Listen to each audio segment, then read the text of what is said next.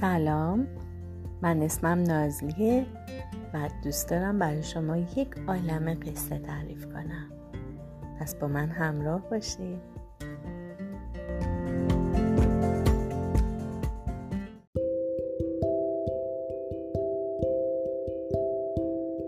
سلام بچه ها. یه داستان قشنگ دیگه داریم به اسم روباه خوابالوده یکی بود یکی نبود. توی یک بیشه سبز یه روباهی زندگی می‌کرد. این روباه خیلی لاغر بود. هر کس این روباهو می‌دید با خودش می‌گفت روباه بیچاره. حتما چیزی برای خوردن پیدا نمی‌کنه. اما این حرف درست نبود چون بیشه پر از شکار بود. ولی روباه ما حال شکار کردن نداشت. خیلی تنبل بود. به جای هر کاری دلش می‌خواست بخوابه. هر وقتم گرسنه می‌شد آروم آروم چشمای خوابالودش رو این ور و اون ور میگردوند. این ور رو نگاه می‌کرد. اون ور رو نگاه می‌کرد. یه شکار کوچیکی پیدا می‌کرد. اونو می‌خورد و دوباره همونجا میخوابید. روزی از روزها روباه تشنه شد. اونقدر تشنه که آخرش مجبور شد از جاش بلند شه و کنار چشمه بره و اونجا یکم آب بخوره. وقتی خوب سیراب شد همونجا کنار چشمه آروم گرفت خوابید. چیزی نگذشته بود که توی خواب و بیداری صدای خشخشی به گوش روباه رسید. با خودش گفت چیکار کنم؟ چشامو باز بکنم یا نکنم؟ شاید چه کار خوبی باشه. روباه یه قلطی زد و چشاشو وا کرد اما چشمتون روز بد نبینه. به جای شکار یه شکارچی رو دید. روباه که دید دیر شده و نمی‌تونه فرار کنه چشماشو بست و از جاش تکون شکارچی. تا روباهو دید خوشحال شد و گفت چه خوب چی بهتر از این. یه روباه خواب و یه شکارچی آماده. اما وقتی به روباه نزدیک شد و خوب نگاهش کرد با خودش گفت روباه بیچاره. حتما از گرسنگی مرده.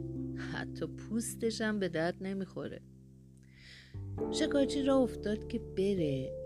اما برگشت و یه نگاه دوباره به روباه کرد. گفت حداقل یکی از گوشاشو ببرم و با خودم یادگاری ببرم. هیچی دیگه. چیزی نمونده بود که روباه از درد فریاد بکشه اما نه چیزی گفت و نه تکونی خورد. وقتی شکارچی خوب دور شد روباه از درد به خودش پیچید و ناله کرد و گفت عیبی نداره. با همین یک گوشم میشه بشنوم. در عوض تکون نخوردم و زنده موندم. دوباره همون جایی که دراز کشته بود به خواب رفت.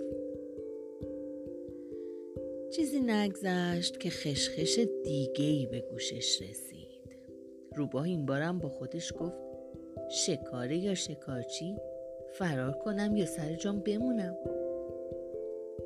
روباه بیاد و تصمیم بگیره که چی کار کنه شکارچی دوم از راه رسید. روباه با خودش گفت بهتر خودمو به زحمت نندازم. از جام تکون نخورم و چشامم وا نکنم حتما این یکی هم فکر می‌کنه مردم و راهشو می‌گیره و میره. شکارچی تا اونو دید با خوشحالی جلو دوید. اما وقتی به روباه نزدیک شد و خوب نگاهش کرد با خودش گفت ای بابا این روبا هم که مرده. یکی هم که گوششو بریده و با خودش برده. خیلی خوب عیب نداره. منم دومشو با خودم می‌برم. بله بچه ها شکارچی دومم دوم روباهو برید و با خودش برد. بازم چیزی نمونده بود که روباه از درد فریاد بکشه اما این بارم نه تکون خورد نه چیزی گفت. وقتی شکارچی رفت روباه ناله کرد و گفت یک گوش و یک دم که چیزی نیست. در عوض زنده موندم و از جام تکون نخوردم. چیزی نگذشت که دو تا شکارچی دیگه هم از راه رسیدن. این بار روباه با خیال راحت گرفت خوابید و با خودش گفت هیچ کس به یه روباه که یک گوش و یه دم نداره نگاه نمی‌کنه. اما اشتباه میگرد بچه ها. چون این دوتا شکارچی می‌خواستن پوست اونو با خودشون ببرن. روباه دید که دیگه جای موندن و خوابیدن نیست. از جاش بلند شد پا به فرار گذاشت و تا جایی که می‌تونست تند دوید. اما از بس خوابیده بود دیگه نمی‌تونست خوب و تند بدوه. هر چند قدم یه بار به زمین میافتاد. یکی از شکارچی ها دنبال روباه دوید. خواست با تفنگ بزنه اما دوستش گفت ولش کن مریضه به درد ما نمی‌خوره. روباه به هر زحمتی بود خودشو به لونش رسوند. دراز کشید که بخوابه. اما از ترس اینکه بازم سر و کله شکارچی ها پیدا بشه خوابش نمی برد که نمی برد. جای گوش و دمش هنوز میسوخت و درد می‌کرد. روبا از درد ناله کرد و گفت وای گوش عزیزم ای دم قشنگم برگردید سر جاتون من دیگه نمیخوابم و ازتون مواظبت می‌کنم. اما نه تنها گوش و دم روباه برنگشتند که خواب هم از چشمای روباه بیرون رفت و دیگه بر نگشت